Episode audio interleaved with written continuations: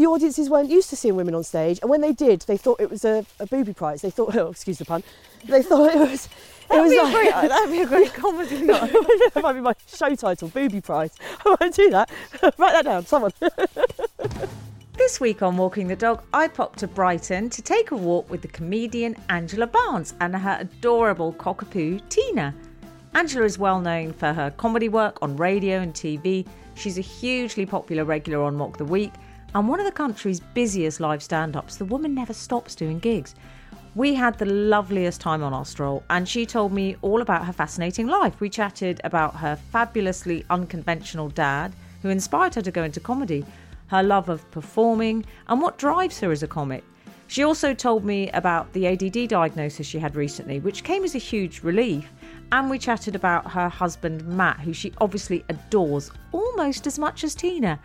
Angela, by the way, does a genius podcast with John O'Farrell. It's called We Are History, and I totally recommend it. It covers all sorts of major world events from Watergate to the Profumo scandal. But it's all done in this very chatty, fun, entertaining way. So do get involved. I loved my walk with Angela. She's a very kind, genuine, and also hilariously funny person to spend a morning with. And as for Tina, she is the cutest thing on four legs I have ever seen. Okay, I'm sorry, Raymond, the second cutest. Needy much? I really hope you enjoy my walk with Angela. Please don't forget to rate, review, and subscribe. I'll stop talking now and hand over to the woman herself. Here's Angela and Tina.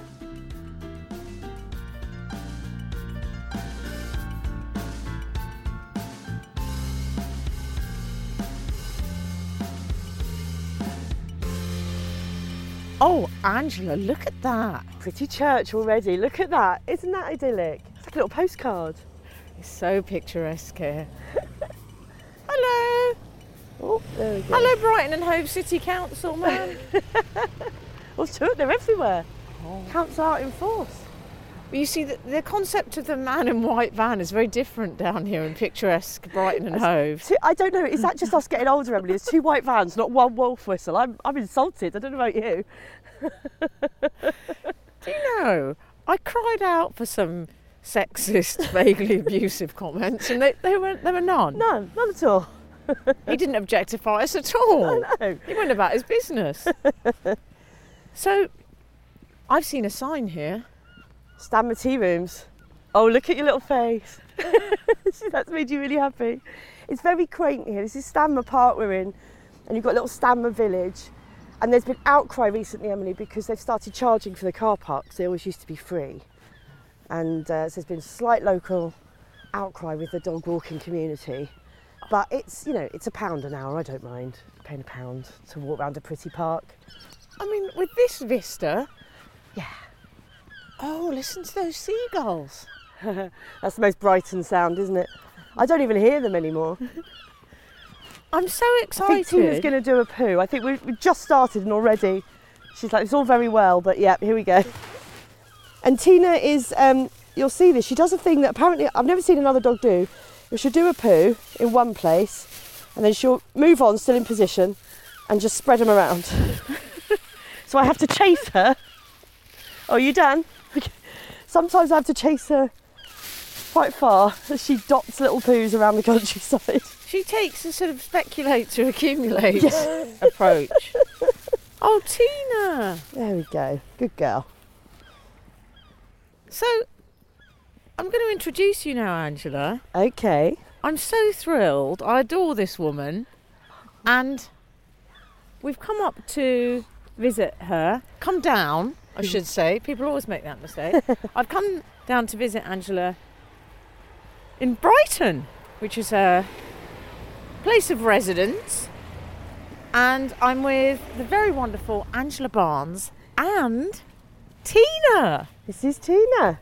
Angela, it's so lovely to have you. Now, firstly, we should say we're in Stanmer Park in We Brighton. are. But let's get on to the main attraction. This one. I'm sorry. I know. I get it. Everywhere we go, I, I get it. She she is the main attraction. I took her on stage with me once. I did a tour show, and um, on a tour show, come on Tina, on a tour show, I'll go on stage, do a couple of minutes, introduce my support act, and uh, I thought I'll take Tina on with me. She's still a puppy, in that first bit and introduce the support act. And of course, the crowd were, oh, the dog. And when I came on to do my show afterwards, they were just like, where's the dog? I said, but you can see me, not the dog. They were like, I thought, that's it, I'm never doing that. I'm never letting her upstage me again.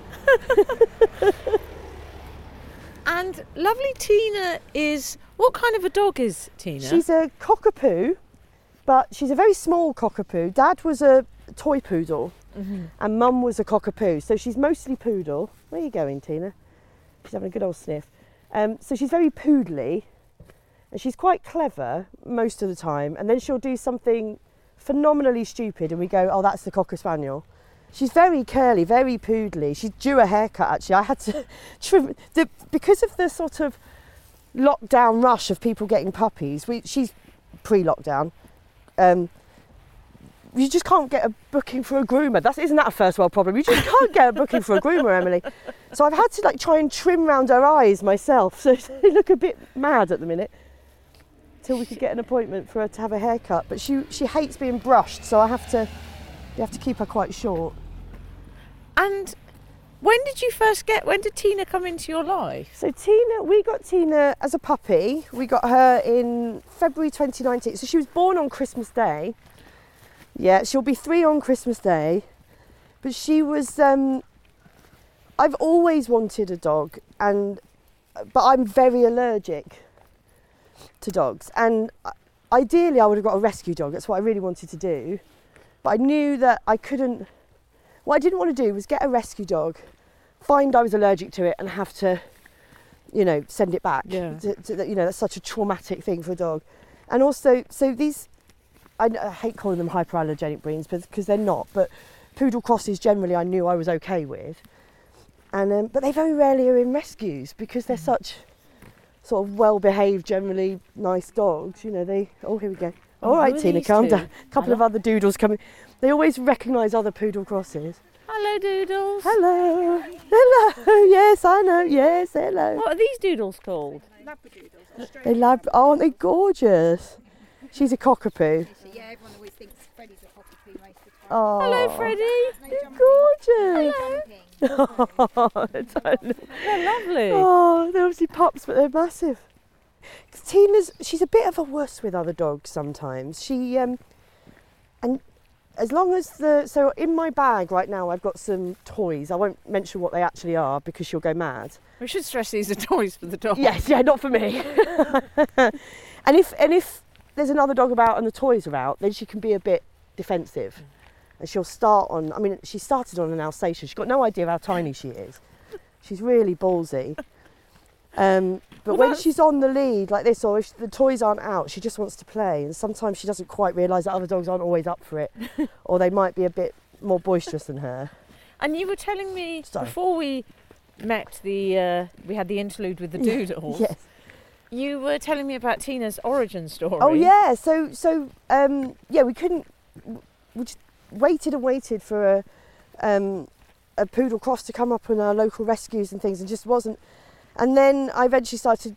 Well, I think we should look for a puppy. And I did this. My my husband was very dog ambivalent at first, but it was a deal breaker for me. I've never wanted kids, but I've always wanted a dog. And uh, so he was like, "Okay, fine, we'll get a dog," you know. And we went to look at the, we went to visit the breeder when she was probably about five six weeks old and she was the are you a runt of the litter? I think you can still say runt of the litter can you? But she was. She was tiny she was bullied by her brothers and sisters and um, she played an absolute blinder with matt my husband because he picked her up or i picked her up gave her a cuddle handed her to matt and she just sort of put his head her head in his coat and snuggled it and that was it. From that moment it's been a love affair. He's besotted with her. For someone who was not a dog person Yeah. I he's so completely in love with her. We did that thing, you know, because everywhere we'd read, they'd said, whatever you do, don't just pay the deposit there. Don't go away, think about it. And I think we got as far as a petrol station at the roundabout up the road. Got the money out, drove back, paid the deposit. I was exactly the same when I got Raymond. Everyone gave me this sort of list of things I was meant to do, and I did none of them because the heart wants what it wants. It really does. And we, by the time we'd met her for five minutes, we were in love. There was no way we weren't bringing her home with us. And um, we were lucky because the breeder said that another couple had sort of shown an interest in her, but um, she said she said I like you two better. So we were like, yes, we won.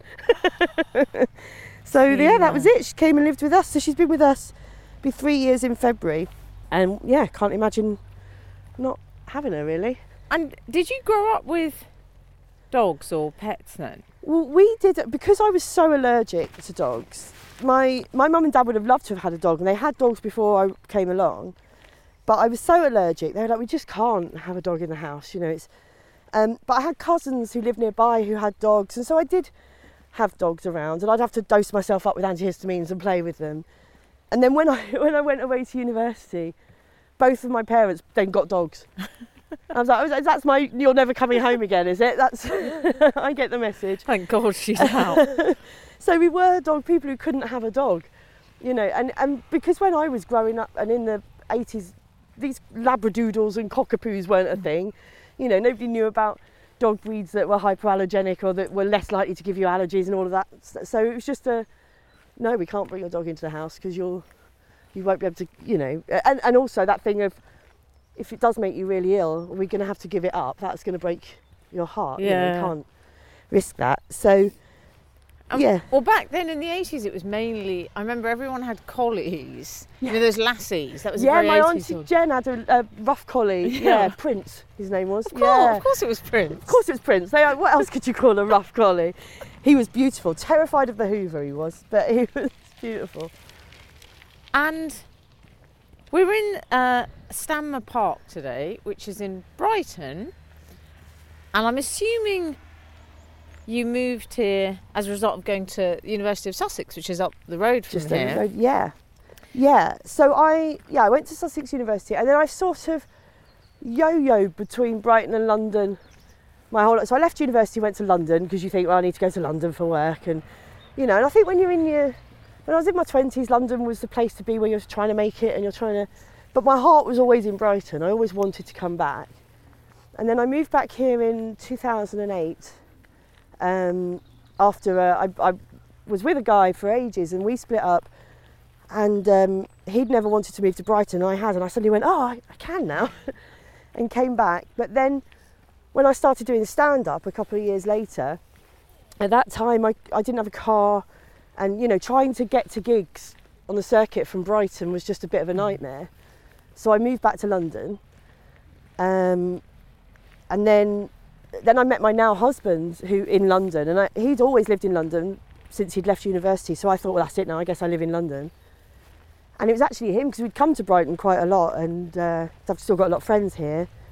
And he's an ultra. He runs ultra marathons. He's we're very different, Emily. We're very different. He'll do these hundred mile races, you know. And he just loves round here, you know, running up on the downs and things. He's perfect. Hello, look at your little coat. What's this, a little chihuahua, is it? Gorgeous. Aren't Be nice, lovely? Tina. Uh-huh. Good girl. Here we go. They're lovely doggies.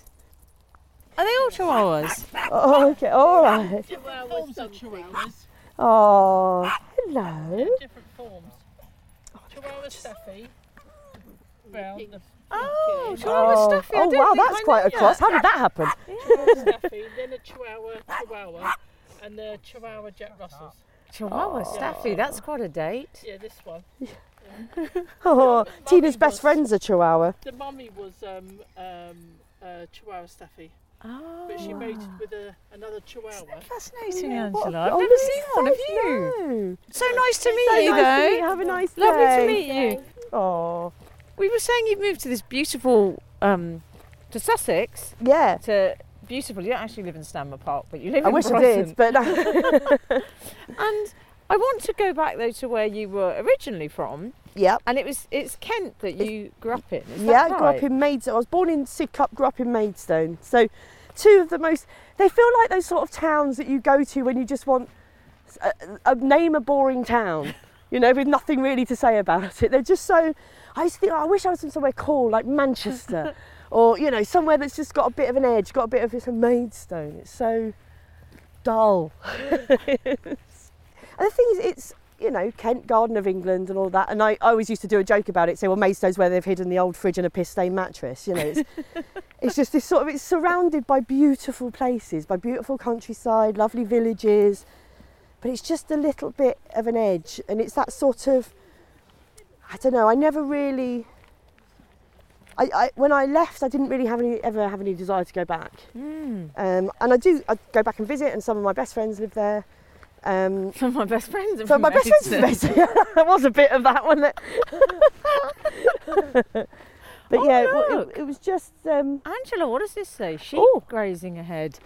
ah, yeah, that just means dog needs to stay on lead. That sometimes they graze sheep on little bits of the park, so you have to keep your dog on the lead when they do. Any problems with the sheep? Please contact. I mean, what sort of problem? they're, they're terrors. These sheep. Honestly, they run riot. You should see them. No, but they've got the names. Any Maidstone problems sheep. with the sheep? I mean, how do they define a problem? I suppose if I you find find- their I mean- coat a bit rough. I find it gave me a dirty look. Um, oh dear. so your family life, Yeah. I want to know a little bit more about. How long you got? Wow, I feel I already know quite a lot about your dad Yeah. because you did a.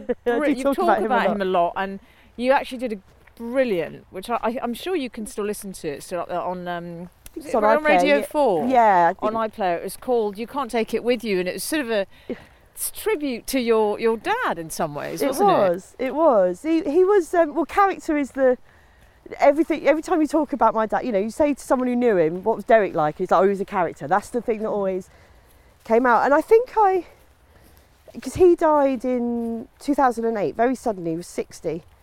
It was really a reaction to that. Is why I started doing stand up. So I was 33 when I did my first open spot. Um, you know, so I'm a bit of a late developer when it comes to comedy. And it was because of that really that that he was a big comedy fan and we used to watch comedy together. He would come to live comedy with me. I used to run a comedy night in Brighton, so I was a booker really. And um, and he used to come to that. You know, he'd always say to me, "Why don't you have a go? Go on, get." a-" Don't be stupid, Dad. It's for those clever ones. You know, it's for those. Um, and it just ne- I just never did it while he was alive. And when he died, I just thought, well, he's you know he was sixty. That's that's and at the time when he died, I was 31. I was like, no, I'm over halfway through. I need to think about what I want to do, you know. And and so it really was as a result of that. And of course, it's really it's really sad that he never got to see me do it. And um, I mean, part of me is like, well, thank God, because he would have been there in the front row heckling me. You know, it's just sort of it might have been a disaster if he had been there. Do you but- think also, Angela? I don't know. I think that's his gift to you. You know that the, the him going. Perhaps you wouldn't have done it if you hadn't have you hadn't have lost your dad. it, it does feel like that weirdly. It's because sometimes I feel guilty for feeling that. That I go, you know, oh, what what would my life have been like if he hadn't died and I hadn't discovered this and all of that? But you go, well, you can't think like that. And and that was one of my dad's biggest thing. My dad, uh, the, the reason the show was called "You Can't Take It With You," he was very much an in the moment person, and he always he always said. Funnily, he said, "I'll drop dead at 60," which is exactly what happened, because that's what happened to his dad. Um, and he was type 1 diabetic, my dad. And of course, when he was diagnosed in the early 50s, it wasn't like it is, it wasn't so easy to control. And the problem was when he, it's quite sad really, because he, my dad was very into two things. He really loved motor racing and he really loved, um, he, he really wanted to be a paramedic. That was the story. He wanted to be a paramedic. But in the day, in those days when he was younger, um, he wasn't allowed a racing license because of his diabetes, and he wasn't allowed to be a paramedic because of his diabetes. So his illness had stopped him doing what he really wanted to do through no fault of his own. So what he did, he ended up doing, he like volunteered with St John's Ambulance, and he worked at Brands Hatch. So I spent my entire childhood at, at Brands Hatch Racing Circuit with my dad. So he worked there. So he found ways to be involved in that world, but I think he never really forgave the diabetes for stopping him having the life he wanted. And so he had a very well, sod it, I'll do what I like attitude. He did. You know, he really did. And and he was always like, well, I'm gonna, I'm gonna rule the disease. It's not gonna rule me. So he just didn't. When he was younger, he didn't really look after himself very well, in the way somebody with type one diabetes should. Hmm. And so by the time he got to his sort of 30s, 40s, the damage had been done really. By the time he was like, oh, I need to be a bit more careful, the damage was done. And so he had a, tri- a yeah, triple, no, quadruple heart bypass when he was 47. You know, and I think about that a lot. I'm 45 now, you know. But actually, I then think, yeah, it was really sad that he died at 60, but had medical science not got to where it was, Mm. we got that extra 13 years with him that we Mm. might not have had, Mm. you know. Um, so he was very, yeah, grasp it by the horns and and just do it. And, and a character, like, I mean, I always say about my dad as well, my dad was a brilliant dad. I was a real daddy's girl, and, you know, uh, my parents divorced when I was nine, and I would spend my weekends with my dad and loved it. But he was a terrible husband, the worst. you know, there's no getting away from that. Brilliant dad, terrible husband. He, he liked the ladies, and they liked him because he was a cheeky chappy, you know. And in, in that time, you know, I mean, he would definitely be cancelled now. I think he, my dad would not have survived the Me Too movement. I know that, and I love him dearly, but he wouldn't. you know, he was a man of his time, shall we say. What did they do, your parents? Because I know your dad, he opened a shop at one point, He didn't did he? open a shop at one point. what so- kind of shop was it, Angela? my dad had a sex shop. So I know, I know. It, it, it was a bit later. So for the purpose of comedy, you know, I pretend like my dad had a sex shop when I was a kid. He didn't. He had my dad had moved through jobs in the way I did when I was younger. I think my dad and I were very similar in many ways and very different in others. But we were similar in that sort of what I know now in me is ADHD, and I think my dad probably is where I got it from. Um, I've only been diagnosed this year, but I couldn't settle at a job. I never got sacked because I was also very conscientious and I like people liking me. I don't like it if someone doesn't like me. So I never got sacked, but I would move jobs all the time. And my dad was the same. So he was, you know, one minute he was a whiskey salesman, then he was a hydraulic salesman, and then he'd do something. And then eventually he ended up, yeah, running a sex shop in Great Yarmouth, which, of all the places, just to add that extra twist of seediness to it um, and that was when I was in my sort of early 20s, I think. So my friends would get reams of free pornography because this is before streaming on the internet. It was I, I became very popular with the young men in my life, uh, particularly. What did your mum do? My mum and dad are so different that I I sort of don't really understand how it ever. But I, I do know how they got together because they lived on the same street when they were growing up and. Um, my mum is my mum was one of nine children, and lived in a sort of council house in Swanley in Kent, and um, is just the sweetest lady you'll ever meet. She's so and out of her nine brothers and sisters, she's the sort of middle one, and um, she's the quiet one. They're all musicians, singers, show offs, all of them. And my mum would just sit in the middle of it all reading a book and watching it. She's an observer, you know, but. Um, she's very clever, my mum, but she went to, again, went to school at a time when she was a girl on a council estate um, at a Catholic school, and she was just told she was rubbish, you know, was just told that all was in her future was going to secretarial college, and that was it. And um, and it wasn't until sort of later in life when she went back to college, um, studied, you know, and, and got really good jobs. She became a sort of health and safety manager on building sites, like, you know, telling sort of big burly men what they should be doing and what they've been doing wrong, and Yeah. kind of, she's great. And she, oh, Tina, what have you been eating? Sorry, we're having a bit of a disaster here from Tina's backside. See what I mean? She does these sort of peripatetic poos. It's weird. Never seen another dog do it like that. No, Ray does it. Does it? Oh, good. I'm glad mm. it's not just you, Tina. So when you were growing up, what were you? What sort of a child were you, Angela? I was a really anxious child, terribly anxious about everything. And that, I think that's very much my mum's quite an anxious person. I think I get that from her side of the family, maybe a bit more. But it would, my dad dealt with it maybe not in the best way because he he was doing what he thought was right, but his way to sort of try and deal with my anxiety was to try and force me into situations where I'd have to deal with it. You know, it's a chuck them in the swimming pool and they'd swim Yeah. And hopefully sort they won't and drown. hopefully they won't drown sort of scenario. And so my life was just this sort of series of my dad trying to push me into doing things I was really uh, being anxious and it just wasn't really and I know it came from a good place and he was just trying to sort of he thought he could get that side out of me but it's just in my DNA it was never going to stop you know and, and he in retrospect now I think well it's probably set me up quite nicely for a world of stand-up comedy because he'd also his other thing that I think he thought would make me stronger was just to humiliate me at any given Yeah. opportunity. You know, to just really embarrass me was his favourite pastime. He'd do things like I'd be, you know, I was sort of 16, 17 and started going to the pub with my friends. And um, my dad was involved with this kind of charity group. Hello, a beautiful dog. Hello. It's a bag of poo, you don't want that. Hello. what a lovely dog. Gorgeous. But yeah, so he's, he would, with his friends, they'd do like a charity pub crawl. And my dad had deliberately come to the pub I was in with all my friends when I was 16, dressed as like Homer Simpson or something. you know, and I'd hide in the loos. And, and of course, my friends all loved him. They thought he was brilliant. Because that's the thing about a fun dad.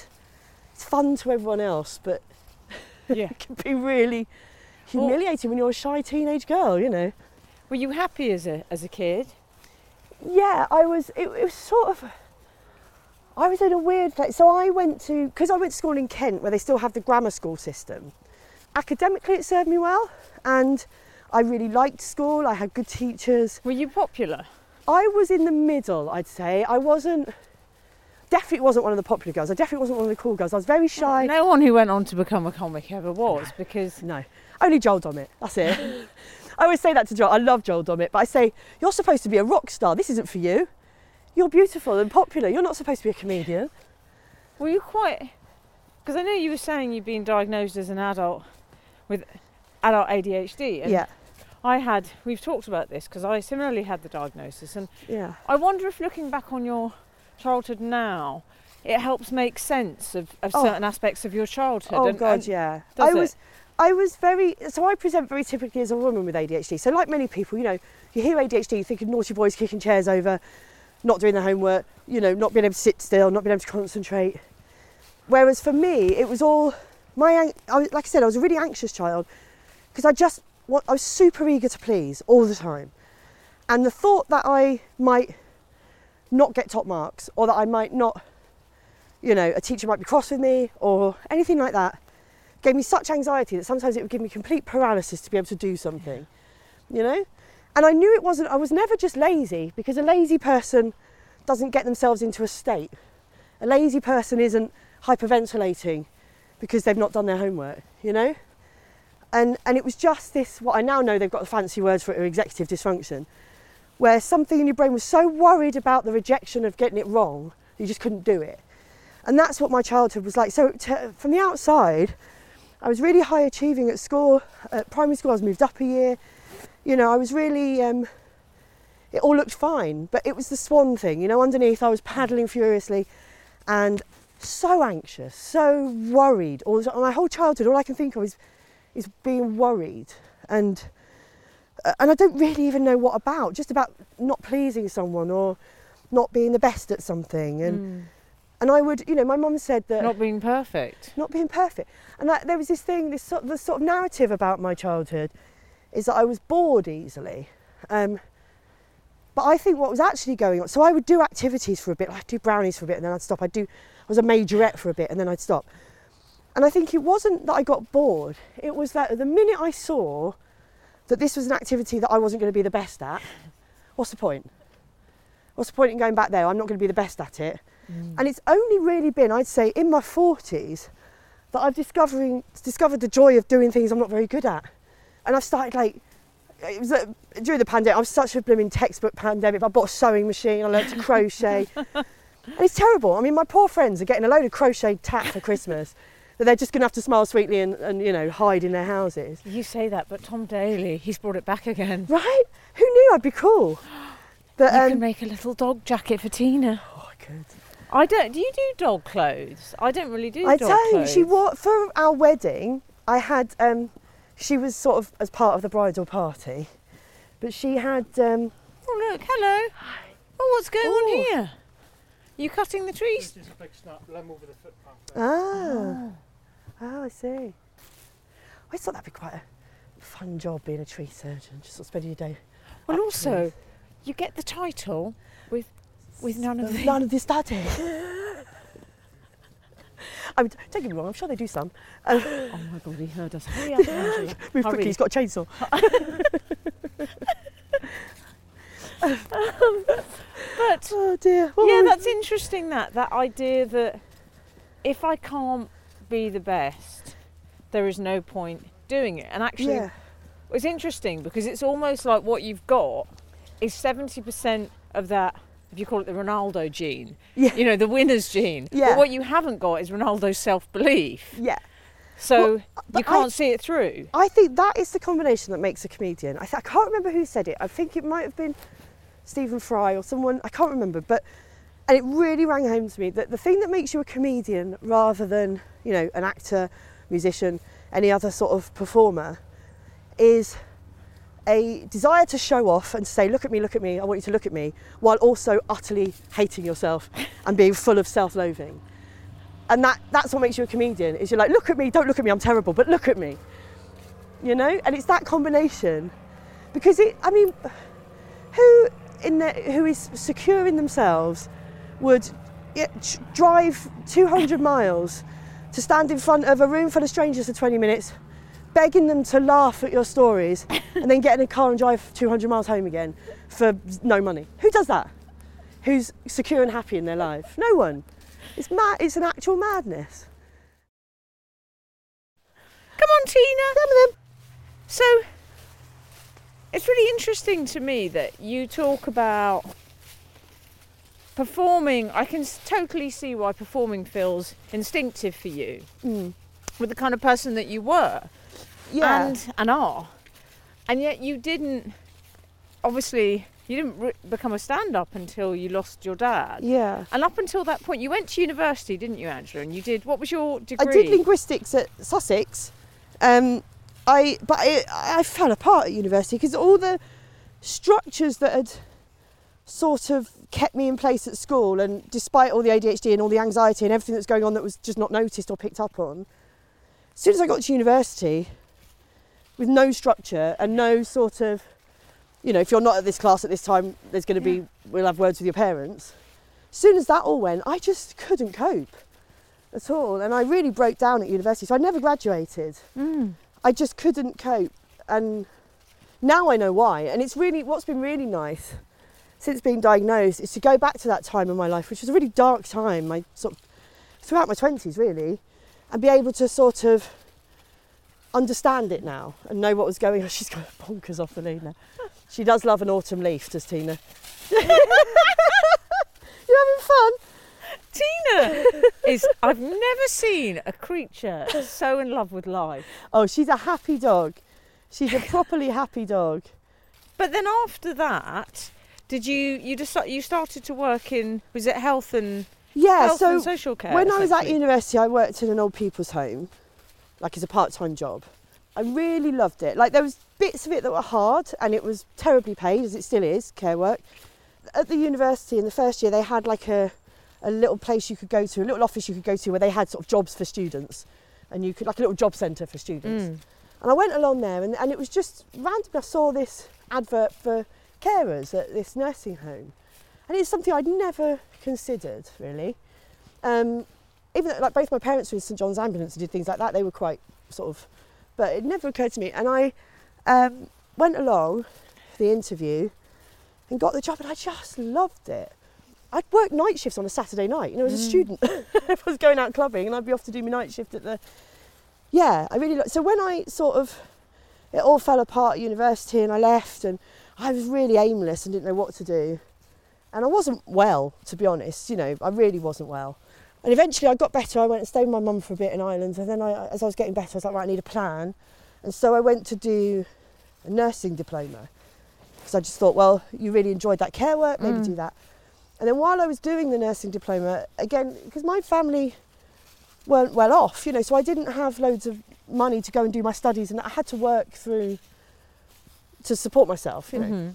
So I, I signed up with a, a social care agency and I was working in sort of hostels, mental health units, people with learning disabilities, all sorts of stuff I did doing that while I was doing my nursing. And, and then I finished my nursing and I realised, well, actually, the nursing isn't what I, it, it's the social care stuff that I enjoy. It's the, Mhm. because with the nursing, I felt a sort of patch them up, send them on. You know, it's a little conveyor belt. You didn't get to know the people. You didn't get to really. And I, what I liked about working in social care is you were working with people sort of on their whole lives. You know, their whole where they lived, on maintaining their housing, on their work, on their social, like you know, on anything that they needed support with. But you work with the same caseload of people, and you got to know them, Mm-hmm. and that suited me better. I felt I was better at that, so that's what I moved into, and I worked um, in lots of different places. And again, like I say, I I just moved around a lot with jobs because I would get this visceral kind of feeling of unrest if I stayed in one place too long. My friend Ian used to say to me that I, um, in the days where we'd have, you know, proper address books that we'd write our friends' addresses yeah, in, Yeah. he'd be like, "You really mess up my address book. You'll just cross it out every six months when you decide you want to live somewhere else." And I was just totally unsettled. You know, stand-up comedy is the longest job I've ever had by far, because no two days are the same, and, and there is a an element of of my control in it. You know, certainly at the point of the career I'm in now, well, I don't feel I have to say yes to everything. Mm. I can sort of pick and choose the jobs I want to do a bit more now. Not completely, I've still got a mortgage to pay, but you know, I can be a bit more in control of things and and also now I've got this knowledge of my diagnosis, I can work with it a bit more. So I can sort of go, well, okay, those sorts of gigs, for example, they used to give you panic attacks, so just don't do them. Whereas Yeah. before I'd see that as a failure in me. Yes, I'd be like, well, other people are able to do them. And particularly, I think, as a female comic, you compare yourself constantly to male comics because you feel like you have to be the same as them to succeed. And to a certain extent, that's the measure of success. You know, funny's funny. And if you, you can do the same things they can do, then you're. But they're, they're not having to deal with certain things we're having to deal with. You know, like travelling home at three o'clock in the morning as a woman on your own from a gig, you know, or there's just things that male comics don't have to think about that we do. Do you think there's also every time you walk into a room as a woman, there's a sort of three minute, if you're lucky, period, whatever you're doing, Yeah, where in front of an audience, yeah, where you feel you have to sort of sell yourself. yeah. You need. You have to prove you're okay. Yeah, it's changing now because there's now so many female comics. Like you go, particularly on new act nights, open mic nights, things like that. You see, it's, it's lots of women now. It's brilliant because when I started doing the circuit, I would always be the only woman on the bill. Always, there'd never be another woman. To the point where if there was, we'd go like, well, someone's fucked up the booking here. You know, this is yeah, yeah. someone's messed this up. And so what that meant was the audiences weren't used to seeing women on stage, and when they did, they thought it was a, a booby prize. They thought, oh, excuse the pun, they thought it was. It was That'd be, like, great, that'd be a great comedy. that might be my show title, booby prize. I might do that. Write that down, someone. Um, but yeah, it was. Um, and, and, and you could sometimes walk out on stage and you'd see a room deflate a little bit. You'd see people sort of go, ugh. And then you had to, you had to get a punchline in in the first, you know, 30 seconds. Otherwise, they're not going to wait any longer than that for you to be, because they'll have made up their mind. Yes, see, I knew women weren't funny. And that's the thing as well, as a woman in that time particularly, and I think it is getting better, but when you went out on stage as a woman, you weren't, if you saw a man die on stage at a comedy club, you go, that man's really bad at comedy. You saw a woman die on stage at comedy club, it was women are bad at comedy. Not that woman, all women. So you, so you had the pressure of your entire gender on your shoulders every time you perform, every time you're on a panel show, every time, because if you perform badly, it's not just you, it's your entire gender gets tarred with that brush. It's a lot of pressure to take on stage, you know. But you, you must have loved it enough to overcome. You said you're a people pleaser and you have Yeah. anxiety, and yet you were able to push on through because you obviously felt first time you went on stage something felt right about it. Yeah, yeah. Well, I think that's the. I think there's this sort of idea because I know for a, lot of people, possibly the majority of people, the idea of doing stand-up comedy makes them feel physically sick. Mm-hmm. It's that sort of because people say it to you all the time. You're so brave. I remember emceeing a gig once, and I was chatting to someone in the front row, and he was a paramedic, this guy, and his mate next to him was a fireman. I was talking to them, and we were having a little bit of banter, you know. And in the break, he came up and he said to me, "Oh, you're so brave." I like, "You're a fireman and a paramedic. Are you insane? What I do is not brave. What you do is brave." You know, and it's sort of embarrassing for a paramedic to think that I'm. But what they mean is, is that public speaking isn't for everyone. And did you find us? You were saying how you found it to you. Obviously, felt quite natural. Well, I think what it stage. is. So, and again, now there's a lot of these traits in myself. I can now go, oh, that's ADHD. I know that now, which I didn't necessarily know at the time. And one of them is, I, I never feel comfortable in social situations with people I don't know, particularly if there's lots of people. Partly because I'm hard of hearing. So the minute there's more than four people in a room, I can very easily lose track of. You know, I've got quite good hearing aids now, but when I used to just rely on lip reading, it was a disaster. Did you So have that when you were quite young, Angela? I, I started losing my hearing when I was about 18, which is not an ideal time when you're sort of already kind of socially awkward and a bit weird. And that's when my hearing. So I've got something called tympanic sclerosis. So it's um, like calcium deposits on my eardrums, Yeah. and uh, it just means my eardrums don't vibrate properly, and it's You sort of degenerative. There's a brilliant bit of your stand up, which you have also done on radio when you were in bed with a guy. It's um. So I, I had the, the problem I had was caused by I had ear infections all the time when I was a kid. Something called glue ear, which never went away for me. It usually does, and it caused it every now and then. My eardrums would uh, pu- would perforate, would burst, and it was horrible when it does. It's icky, it's pussy, it's bloody, it's not very nice. And yes, I used to have a joke at these lovely polite people walking past. I'm going to wait till they walk past before I say my punchline. to, this particular joke, I'd have a bit where I'd say, um, I just I didn't want to be right on the line as these lovely people. Because I'd say, uh, yeah, that it happened once during sex. And the guy was like, oh my God, I've actually fucked her brains out.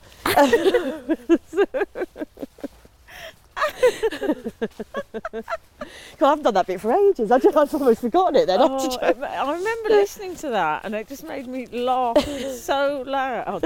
You know those laughs you do when the dog gives you an What's wrong with outraged look? the look of outrage, like how dare you enjoy yourself? I'm not involved in it. Um, oh dear. so, So yeah, that's sort of. But I think being on stage, that anxiety goes because the thing about being on stage with a microphone in your hand is it's always your turn to speak. mm, So I have that anxiety in social situations that either I'm talking too much or I'm not talking enough, or that sort of turn taking, and which is a typical ADHD thing. And I, well, I didn't know that's what it was, but it would make me really. That in, my internal monologue would always be going like, "You're annoying this person. Why are you annoying this person?" You know, in, and I couldn't. Whereas on a stage, I don't have to worry about taking turns. I don't have to. It's always my turn to speak. I've got uh, their attention, and I'm I know I'm allowed to talk for 20 minutes and, and it's fine. No one's going to be like, well, she banged on about herself a bit. Um, because that's literally my job, you know? So it takes that anxiety away a little bit. It, That's Yeah. not to say I don't get nervous about gigs, because Yeah. I, I do. And I'm, I'm the worst person. I'm one of those people who will infect everyone else with their nerves. Really. So, you know, other comics will be sat backstage and they're feeling fine about the gig, and I'll come in and go, God, this audience look a bit rough, don't they? You know, and then suddenly they're as nervous as I am. So I have to be really self aware about that. And if I'm really nervous, just take myself away from the other acts so I don't infect them. Are you quite a pessimist, Angela? I think I am, but I don't mind it because I think if you're a pessimist, you're rarely disappointed. You're only ever ha- pleasantly surprised. Yeah. You know, if you go through life expecting the worst outcome, then when it doesn't happen, that's great. But when it does, well, you knew it was going to happen. So you were prepared for it. Which Yeah. might seem a bit bleak, but it's served me well. So, your career really took off. It was around 2008, wasn't it? Well, it was 2008. I start. Well, no, it was No, you 2009. I did um, because I started off. I did a stand-up comedy course, which I know people have got mixed sort of views about them. For me, it was the only way I would have started because I used to book gigs. I knew a lot of comedians, and the thought of getting up in front of them and failing, as we know, I've got a terrible fear of failure, and and uh, in front of people I knew and failing w- was just too much. I could, so I thought if I do a course, I've got a safe space to have a go at this and see if I can do it. So my first gig was 2009. It was like the showcase at the end of the course at Komedia in Brighton. Um, and then I did. Um, I think the, the turning point was in 2011. I won the BBC New Comedy Award. Yeah. Did you hear that noise? No, did I miss something? Oh, I don't. Oh, I'm so sorry. It called. It, c- I called you by mistake in my in my bag. I'll turn the phone off. I do apologise. I misdialed. Yeah, I'm so s- I'm so sorry. Thank you. I will do. Thank you. Bye bye. Was that emergency services accident? Oh look! So I just called the emergency services Let's wait for the police, the SWAT team to turn up now. by mistake. God, I wonder if they've been listening to our conversation. That'd be hilarious. All these two I mean- women banging on about. And also, what they will have heard whilst they were on hold listening to our conversation was Angela saying, I prefer to be a pessimist. Oh my god, they probably think something I'm planning something awful in the woods. They've triangulated where your phone is. Oh no. because that way you don't get disappointed. That's definitely the words of someone who's about to do something terrible in the woods, isn't it? I mean, it's awful. Oh. oh dear. Oh my they must get that all the time. Yeah. They must get that all the time. Let's Oh, go down dear. here. So, Sorry, yeah, what were we? oh, we were rudely interrupted yeah. by 999. I, can I just apologise to everyone at the emergency services? yeah, that was an accident, and we're not, you know, making light of it, obviously. No. But um, yeah. So, So yeah, the, yeah. Um, 2011, I won the BBC New Comedy Award. So that was the moment I sort of went, oh, maybe I can do this. You know enough comedians to know that we're we're not the most. Um, well, there's two types of comedians. They're the ones who do think they're brilliant, and the ones who'll never think they're any good at all. I think when you when you start out and you're on the open mic circuit, and God bless them, you know, there's a lot of slightly deluded people on the open mic circuit in comedy that get up week after week for a decade and get no response from an audience and yet still think they've done all right and carry on. And so mm. I would get up at the same gigs and, you know, do, oh, yeah, I wasn't great. I, you, no one's great when they start out. But then I was like, well, am I deluded like these people? You know, am I hearing laughs that aren't really there? Am I, you've got no way really of knowing how well you're doing. And so it wasn't till somebody else suggested that I entered the New Comedy Awards in, yeah, 10 years ago. And um, I went, oh, I don't know if I'm ready for that. And, and it was a, an agent, not my agent, but an agent who happened to be at the gig who said, because I didn't have an agent at the time, he said, I think you should. So I sort of did on a bit of a win. And then I ended up winning it. And that was kind of my sort of, oh, okay, well, maybe this can be a job eventually. You know, that maybe this isn't just a hobby now, maybe this is something else. And it was another couple of years before I gave up the day job entirely. But that was, yeah, the sort of moment where you go, oh, other people think I'm all right at this. oh, look at that lovely. Oh, it's, a, it's an old fella, isn't it? You're an old fella. Oh, I thought that was a man you were saying that to. I meant the dog. I was going to say it's in his 40s. Actually, you've got to be so careful saying it's an old fella. Um, I'll get myself in so much trouble. and since then, I mean, I first became aware of you on Mock the Week, which Right, you're yeah. so brilliant on. And you.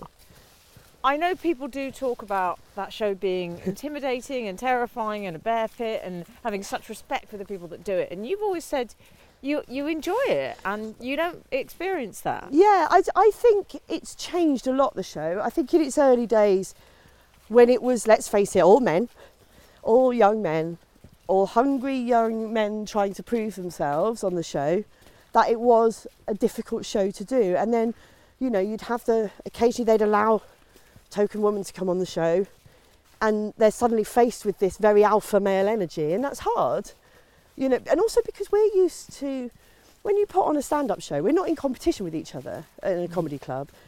You know we're putting on a show together and there's a nice camaraderie and then suddenly if you're in a, an environment where suddenly you feel you're competing with your peers Yeah. it's just not a nice feeling really. And um, and I think like Dara will say now that the show is completely different largely because him and Hugh have got older and they can't be bothered with it you know and also because there's more women on the show so that just brings a different energy and the, and the young comics aren't behaving that way so much now I think there's an understanding that a panel show is better when everyone works together to make it good rather than trying to just outdo each other Yeah. you know, there are long recordings, Mock the Week. They can be three hours long for a, you know, half an hour show. And so a lot of what you do in that recording won't make the edit, it won't be in the final show. And it can be exhausting if it's three hours of just battle. And I think everyone's realised that now. And so it just isn't anymore. It's just, it's nice. It's, it's hard work because we cover a lot. There's a lot of stories to cover and things. What you see in the final edit is a real tip of the iceberg. And if you come to a recording of Mock the Week, I think people come to the recording and think, oh, that'll be a nice half an hour in a TV studio. you know, Three hours later, they're still sat there going, I'm missing my bus. It's a slog of a show too, so it can be tiring and it can be, and because it's topical, you know, you're preparing right up to the minute for it. Come here, Tina. But yeah, that's interesting what you say about Mock the Week. Um, because I, I mean, I feel I, I'm a huge fan of yours, and I love your wo- work, and I always, whenever I see your name, I often, you're the kind of person I will type your name into podcasts Oh, bless you. just to see. Oh, I feel like some Angela, because I know if you're on it, I'll like it. And I want to mention a really brilliant podcast you do, which um, I hugely recommend. I'm gonna. We had some people passing there, and it was a bit. Angela was a bit embarrassed. I- oh, they're looking at me. I think you're quite self-effacing, and you wouldn't like to be boastful. Is that was that? Yeah, I'm not. I'm not like. I, I'm not at that level of, you know, I'm not famous and I'm not, I don't get recognised very often, but I've sometimes people will realise that they recognise me but not know where from or who I am. And then they'll think that they've worked with me is the main one. Like, we worked, I, I think we've worked, I know you, don't I? I think we've worked together. And I'm so embarrassed to say, do you watch Mock the Week or you might have seen me on whatever. And then I do think, well, what if, what if it is that we just use the same Asda? You know, what if it is that and it isn't that they've seen me on Mock the Week? Then I'll sound like a right idiot if I've gone, well, actually, do you watch telly? You know, so I, I, find the whole thing really awkward. Oh, here we are. We're at the map. Read what it says, Angela. Oh, the old Stanmer Orchard. Ooh. Oh. Oh. there's like a big greenhouse around here. that sounds like such a euphemism. I'm having problems with me old Stanmer Orchard. this? Eh? Your old Stanmer Orchard playing up again, is it? I hope they s- grow cranberries. oh dear. So you did Um, this brilliant podcast with uh, John O'Farrell, Yes. and it's called We Are History, Yes. and I so recommend it to Thank everyone you. because it's it's really fascinating, and you tackle subjects. I mean, I was listening to one recently you did on Robert Maxwell, Oh yes. and then you'll do one on the Winter of Discontent or Watergate. yeah. But it, what's so brilliant is that you learn so much. It's kind of chatty and funny, and um, but you come away really learning about a subject. But it's like you have a really smart fr- couple of friends who've told you. It's the, the sort of vibe we want is a kind of like we're chatting down the pub, Yeah. you know, because John and I both love a beer and we talk about that quite a lot on the podcast. And we both love a pub. And particularly during the pandemic when we couldn't go to the pub, it was we wanted to sort of create that. But but so we're I'm I'm I never studied history. I did history GCSE. I think I got B, and then that was it. And um, so I approached John. So John O'Farrell, if you don't know, he's um, he was like one of the lead writers on the original Spitting Image. Very funny, written lots of funny books, lots of novels, um, and he and I were sort of Twitter friends. He'd come to see a show of mine in Edinburgh and had written a nice tweet about it, and I sort of tweeted him say thank you. And I was a fan of his history books. He'd written some sort of silly history books that I'd listened to the audiobooks of in my car when I was driving to gigs. And I really wanted to do a history podcast because I sort of, as an adult, had become a bit of a history nerd. Mm. And um, so I just thought, well, if you don't ask, you don't get. You know, so I sort of messaged him on Twitter a few years ago. So I really want to do a history podcast. Do you fancy doing it with me? And he said yes. And that was that. So That's and a it's real lesson, real- isn't it? it's our real passion for like it's the thing I love doing most and the thing that pays me least, which is always the way, isn't it? uh, you know, we may we lose money on it, but we love doing it, and it's it's a lot of research, it's a lot of reading and a lot of um, prep. But yeah, people seem to really like it, and I think people who might not have thought they'd like a history podcast quite like it because you sort of learn by stealth. Yeah. Really, it's it's sort of it's two people who are quite funny chatting in a sort of funny way about serious things. I love it so much. Oh, you know what else I need to ask you about? Yeah. I'm so excited because I saw your wedding pictures Ah. And it just looked so lovely. Do you know it was it was a, a mad day. Um, it was beautiful. So we got married in September 2021, and it was just after all the restrictions had been lifted from the pandemic, so we could have the wedding we wanted. And we were so lucky because we hadn't had to move the day. I mean, we were super lucky.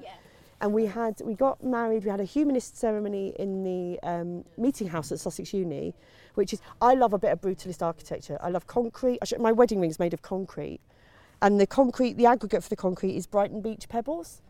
And your other half has the Berlin Wall. And the other half, he has the Berlin Wall as cufflinks. But we both have a concrete wedding ring. And I've got my engagement ring's also a square of concrete. So I just love concrete buildings and brut- a bit of brutalism. So at the meeting house at Sussex University, it's a Basil Spence designed sort of 19, early 70s building, like a circular concrete building with these amazing stained glass windows that are just really colourful. So we had the ceremony in there, and then, no, you're not going to eat that plant, Tina. I know you want to, but I'm not going to let you. Um, but it was basically like a little festival in a field in Lewes on the Downs, and it was a beautiful sunny weekend. I mean, it couldn't have been Yeah. more perfect, but the day was very um, difficult because, um, and you might not have known this from social media, I don't know, if, but um, my really good friend and was also my tour support, um, Phil Gerrard, who was going to be a witness at our wedding, he sadly passed away on the morning of my wedding. And he's one of my best friends. And he had cancer um, and he'd been really poorly.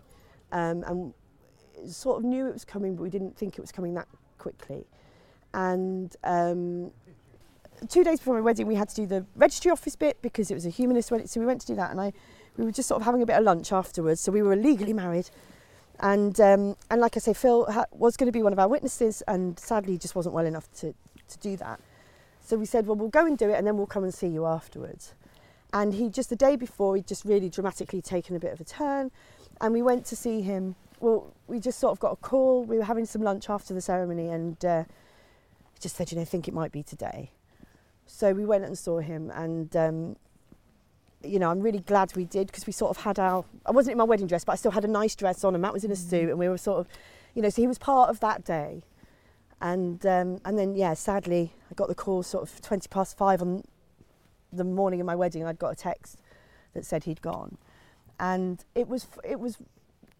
I just didn't really know what to do because you sort of think, am I supposed to cancel my wedding? Like my best friend's just, I don't really know what I'm supposed to do. And then his wife, who's also a good friend, she saw, she got in touch and she said, you know, Phil would be really upset if he thought he'd ruined your wedding day.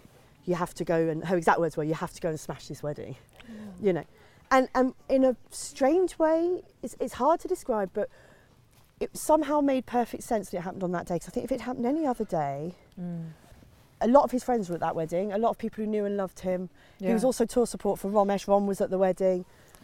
You know, we were all together. And if he'd died, say, on the Sunday, we might have all been in different places, you know, Mm. and, and not knowing what to do with ourselves.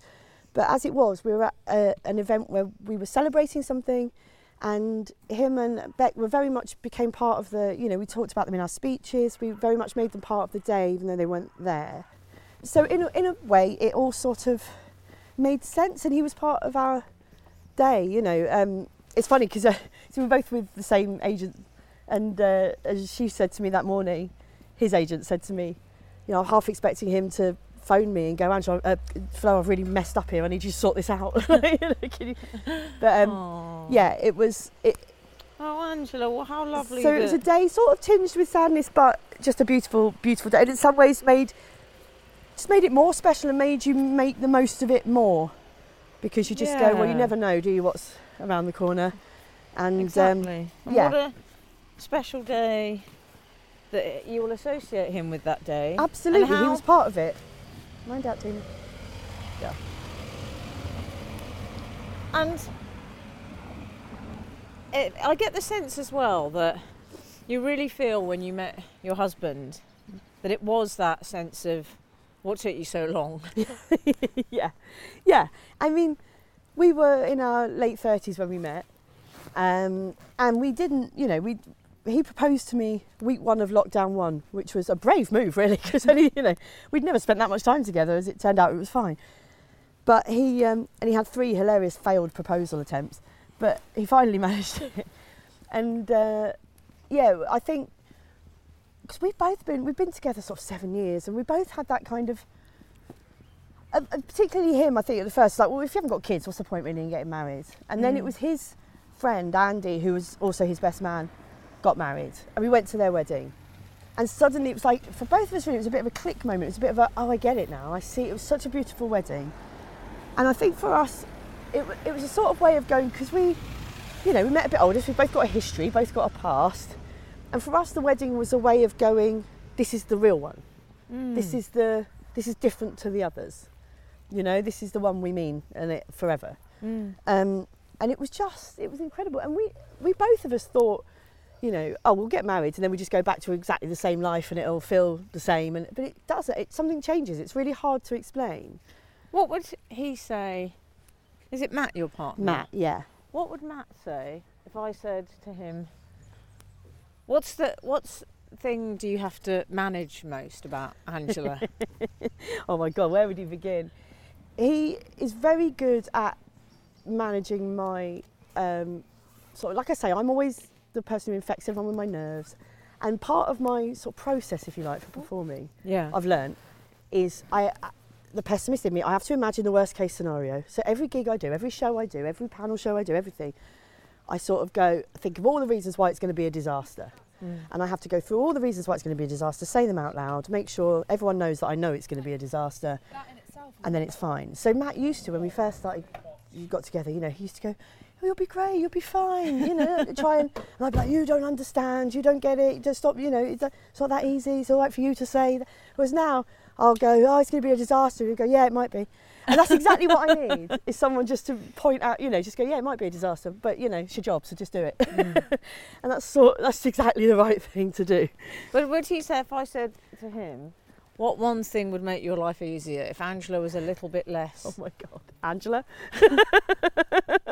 If she's just a little bit less everything, just a little bit less. Because he's very steady, Matt. Like he's very consistent, very steady, which is very good for me. And I often think, what is he getting out of this? Because I'm just, you know, up and down all over the place. Um, I think he would like it if I was a bit, yeah, maybe a bit less histrionic, a bit less, yeah, just a bit less. I often ask people. I don't feel I have to. I would worry about asking you this. Sometimes I say to people, "Have you had therapy?" Mm. And I worry that that they feel that's a bit of a private thing to ask. So please don't feel you have to answer Oh, it. I don't mind at all. I mean, I've had shed loads. I've, I've had. Well, I say shed loads. I, I sort of, I've ne- never been the sort of. I've never had kind of psychotherapy or prop. I've had lots of. Um, uh, like in my twenties, I was really quite unwell mentally, and um, again, you know, I was m- misdiagnosed for thirty years with a, a sort of depression at one point with bipolar with lots of you know I was on I was medicated for depression for so long um, and you know I spent time in hospital I spent time um, just in a very in a bad way and so I had lots of um, interventions if you like in my 20s I had lots of had like CBT I had crisis teams I had all sorts of things. Um, so that stuff I sort of it feels like a different me really when I talk about it. Mm. and the main thing for me has been the ADHD diagnosis has really made sense of all of that because what the, the depression and the anxiety and the, all came from a frustration of not being like everyone else and not understanding why I wasn't, not meeting the same arbitrary life goals, not Mm. settling down, not being content, not being, you know, and, and I couldn't work out why everyone else was able to do it and I wasn't. And just having a reason for it now has been, I mean, my when I had my assessment and the psychiatrist that I'm, uh, you know, with now, he's so brilliant and he's so, it's just shone a light on so many things that it's not that I wasn't depressed. It was that I was depressed, but the root cause of it was never Yeah. examined, you know. And I think part of that is to do with gender. I think very often, if a woman's depressed, it's give her antidepressants, then that fixes it, rather than looking at, Yeah. you know, well, why? And particularly if there isn't a very obvious reason why, you know, if somebody's bereaved or if something, a big life event has happened or whatever, it can be very obvious why someone's depressed. We meet again. Hello, lovely to see you. Yeah, my trouble. Yeah. Lovely time, yeah. You're, Says you're on telly. Occasionally. That's right, yeah. Oh, thank you. No, yeah, I was just saying. I said, oh, no one ever recognises me. They think they've worked with me. That's what I'm. There you go. Take it. Have a good day. there was a story I read once that I loved that you told, which was when you'd had a one night stand. I don't know if it was a one night stand. but you'd had a, possibly. a romantic encounter Mm. and you said you went on the tube and you were so happy because someone recognised you. I was with him, and it made me look really good.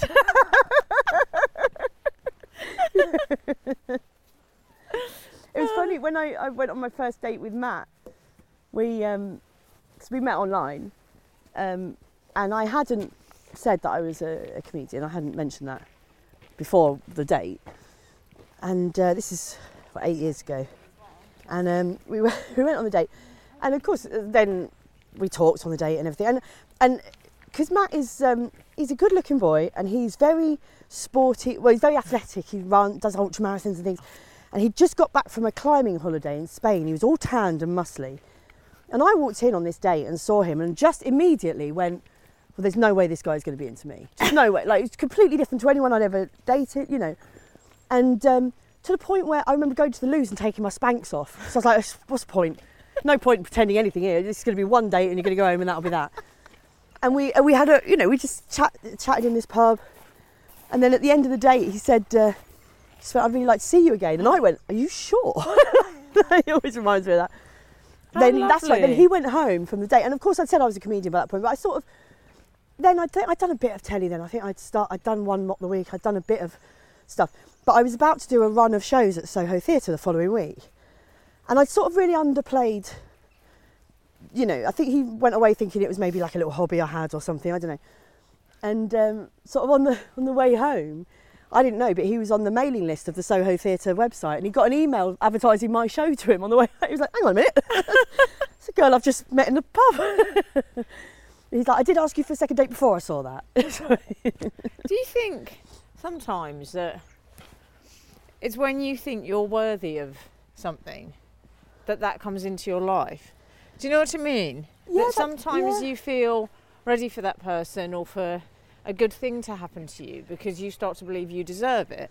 yeah, So you might have met him years ago, but you might have found a way for that not to happen. I think so. I mean, I've had one of my biggest hang-ups forever, and we've talked about this before. Is you know about my the way I look, and I've all that's always been what whatever issues I've had. That's what they've hung on is sort of uh, not being pleased with how I look. Um, so when I was younger, and this is something as well that it's so funny, isn't it? How you view situations, how other people view situations. Because if a guy spoke to me when I was younger, particularly if he was a good-looking guy, or if he was, my default was that he was taking the piss, that he was, you know, talking to me for a bet, or was, you know, one of those situations. And I had this, unbeknownst to me, but I had this reputation amongst our friends of being like a bit of an ice queen to the boys because I would be, I was shy and didn't want to talk to them, and they thought I was just cold, you know. Whereas actually, I just thought I was protecting myself from them, the obvious, the inevitable humiliation they were going to cause me. You know, Tina, no, come on, we're going this way. Come on. I know you like men in high vis, but we're going this way. Don't we all? Uh, oh yes. Um, and I think it was only How interesting that was the armour you were putting on. yeah, and and I had no idea that that's how people saw me. I thought people thought I was shy, maybe or quiet or whatever, but I didn't realise they thought I was cold. And because my friends knew I wasn't cold, they knew I wasn't a cold person. But I just that was my like, yeah, you're not you're not gonna fool me. You know, I'm not gonna let you do that to me. So I'm just gonna be aloof. Um, so yeah, I I think then what stand-up comedy gave me was um, it was confidence, but it was also an opportunity. And this isn't necessarily healthy, and I'm really glad that young female comics don't do this now. But I think comics, certainly in my age and older, what we do is we go out there and make all the jokes about ourselves and the way our we look before anyone else can. You know, um, be like, yes, I'm overweight. Yes, I look like this. Yes, I, blah blah. blah. All the self-deprecating stuff, because that was our way of going. We do know we're not beautiful. We do know we're not perfect. We do know, so you can't get us with that because we'll get there first. Mm. Um, and it, you know, and while that is great for, for comedy, you do sort of. It's not necessarily a healthy way to be. Well, do you think also there's a difference between men doing that and women doing that? That when men laugh at their appearance, that's not how men are valued and judged every single day of their lives. Exactly.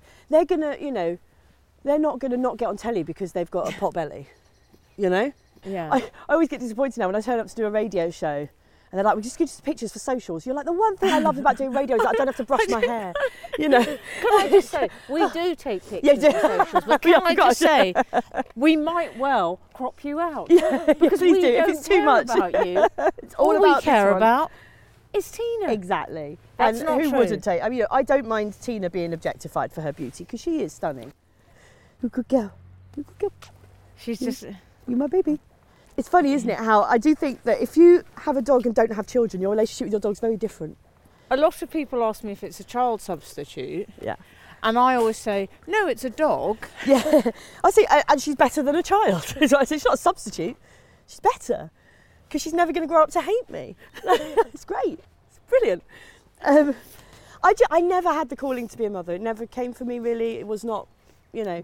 Um, but what I think surprised me and Matt, who felt very much the same about children as I did, that there was clearly something innate in us that's out of our control that she has awoken, that we didn't really know was there. And I think that's why, if you haven't got kids but you have a dog, you do get a bit, you know, we, we swore we'd never be mummy and daddy, but we blooming are. We are, we're those people. And we every time we say it, we hate ourselves. But you, it's like it's just woken this beast in us. We didn't know. Sometimes I'll be with Ray and I'll be picking up his poo and someone will be walking past and I'll say, Are you mummy's good boy? you mummy's good boy. I need to hear your Tina voice. It's, oh, is it, yes, it's Tina. And then, and then Tina talks back, obviously, because we talk to each other through Tina. So, all right, Go on Dad. then. All right, Dad. Yeah, I've had a lovely walk with Mummy. Yeah. She talks a bit like that. She's very Kent, It's Tina. She was born in Kent as well. So, yeah, that's Tina's voice, isn't it? Yeah.